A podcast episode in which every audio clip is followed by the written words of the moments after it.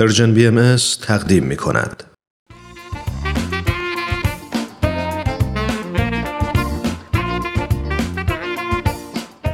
دوستای عزیز وقتتون بخیر و خوشی. شاید خیلی از شما با داستانهای زیبا و الهام بخش سوپ جوجه آشنا هستید. ما هم سعی کردیم تو این مجموعه از کتاب سوپ جوجه برای روح به ترجمه علی اکبر راستگار محمودزاده براتون داستان زیبایی رو انتخاب کنیم. این داستان همه اینا بهانه است با ما همراه باشید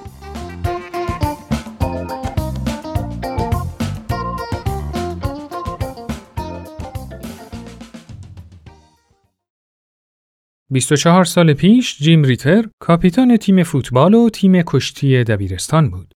بیسبال بازی می‌کرد و تو رشته آکروبات هم حرفه‌ای بود. طوری که تو هر پرش روی ترامپولین می‌تونست سه چرخش و یه نیم پیچ بزنه.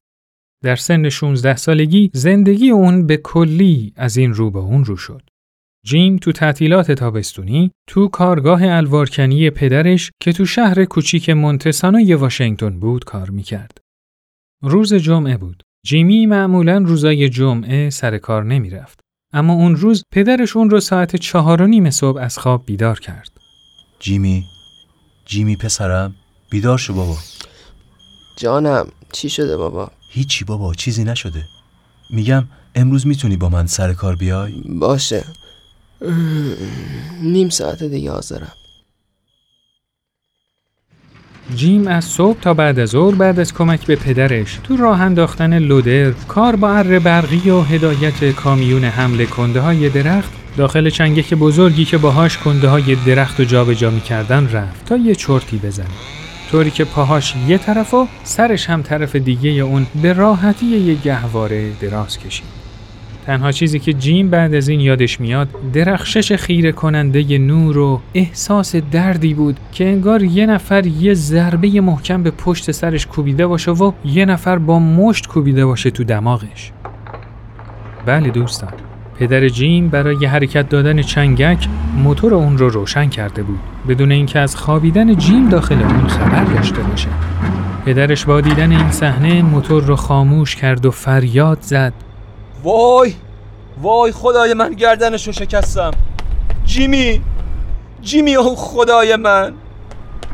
وای! کسی صدامو میشنوه؟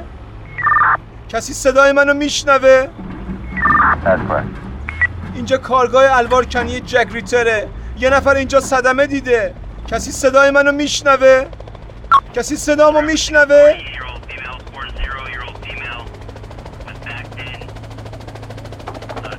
هلیکوپتر یکی از شرکت های الوارکنی که تو اون منطقه نقشه برداری می‌کرد پیام کمک رو شنیدن و خیلی سریع به کارگاه رفتن و جیم رو به بیمارستانی که در 65 مایلی اونجا بود رسوندن.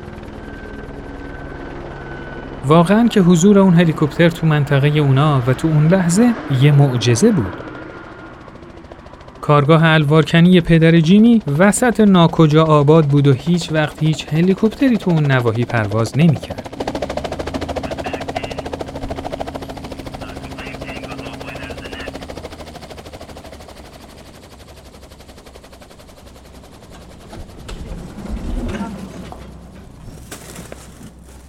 بعد از انتقال جیمی به بیمارستان اون خیلی سریع به اتاق عمل منتقل شد.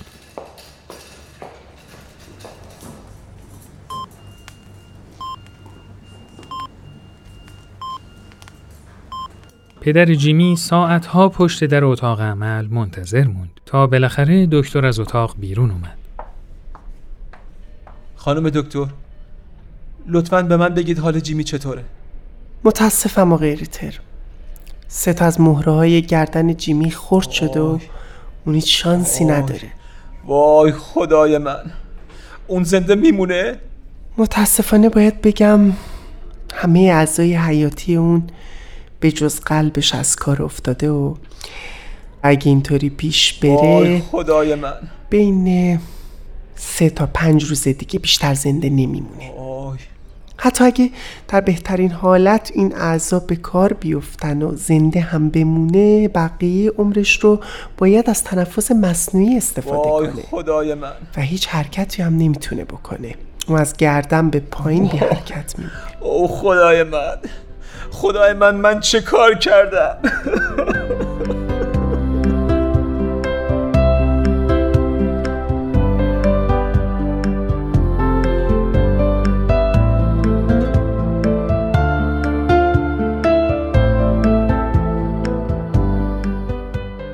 اما جیمی ثابت کرد که همه در اشتباهن. درسته که جیم از گردن به پایین فلج شده بود، اما تمام اعضای حیاتی اون از جمله کلیه ها شروع به کار کردن. پرستارا هر دو ساعت یه بار به اون سر می زدن و علائم حیاتی اون رو چک می کردن. جیم بعد از دو ماه کاملا ناامید شده بود. اون حتی زمانی که دستگاه تنفس رو ازش جدا می‌کردن فقط می‌تونست چهار تا پنج کلمه صحبت کنه. اون موقع هم فقط سعی می‌کرد که بپرسه چرا این اتفاق براش افتاده. بعد از نه هفته معالجه در بخش مراقبت های ویژه اون رو به یه بیمارستان تخصصی در سیاتل منتقل کردن. تو همین بیمارستان بود که جیم با شوخ طبعی خودش همه پرستارا و بیمارا رو تحت تأثیر قرار داد. یه روز یه خانم جوان به اتاق جیم اومد و ازش پرسید. سلام آقای ریتر. اسم من شارونه. می‌خواستم ازتون بپرسم که شما به نقاشی کشیدن علاقه دارید؟ سلام. من من نمی‌تونم. آخه من فلجم. این اصلا دلیل موجهی نیست. اجازه بدید؟ این تابلو رو ببینید. این نقاشی رو یه دختری که اونم وضعیت شما رو داره با گرفتن قلم بین دندوناش تو همین بیمارستان کشیده اوه خدای من راست میگی؟ باشه اگه یکی تو وضعیت من این نقاشی رو کشیده پس منم می‌تونم این کارو بکنم نقاشی کردن با دندون گرفتن قلم اوایل کار خیلی سخت بود. جیم قبل از حادثه تو هیچ دوره‌ای برای نقاشی شرکت نکرده بود. ولی اون هر روز تمرین می‌کرد تا اینکه نقاشیهاش از صحنه های نامرتب و مبتدی به تصاویر زیبایی تبدیل شدن. مادر جیم بعد از شش سال مراقبت از اون به دلیل ابتلا به یه بیماری از دنیا رفت. مردم مونتسانو خیلی از جیم حمایت می‌کردن. حتی یکی از همسایه ها مجانی حیات خلوت خونه اونا رو سیمانکاری و صاف کرد تا جیم با صندلی چرخدارش بتونه خیلی راحت اونجا رفت و آمد کنه. همینطور هم کلاسی های اون با خرید حلقه گل و جشن گرفتن اون رو شاد می‌کردن. مدیر بازنشسته بدخلقی که همه دانش آموزا ازش حساب می بردن داوطلب شد که هر روز به جیم سر بزنه و اون رو تو درساش کمک کنه تا بتونه دیپلم بگیره.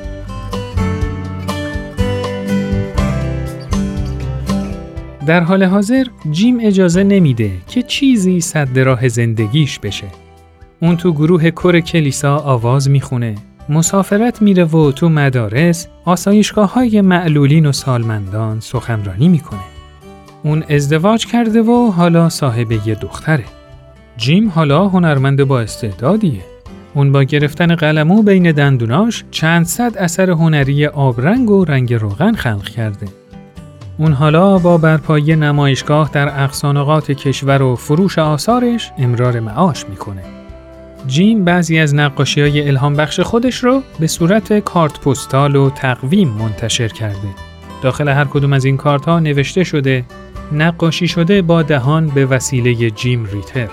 جیم از گردن به پایین فلجه و با قلمویی که ما بین دندونای خودش می‌گیره نقاشی می‌کنه.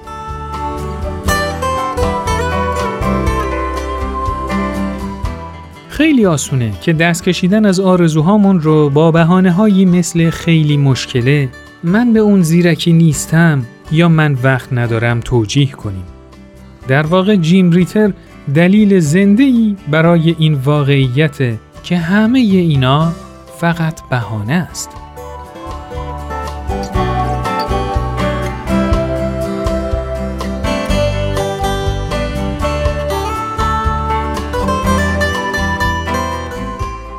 خب دوستای عزیز این قسمت از برنامهمون به پایان رسید. برنامه ای که شنیدید کاری بود از پرژن بی ام از. از شما خیلی ممنونیم که تا اینجا ما رو همراهی کردید. تا برنامه بعد خدا یار و نگهدارتون.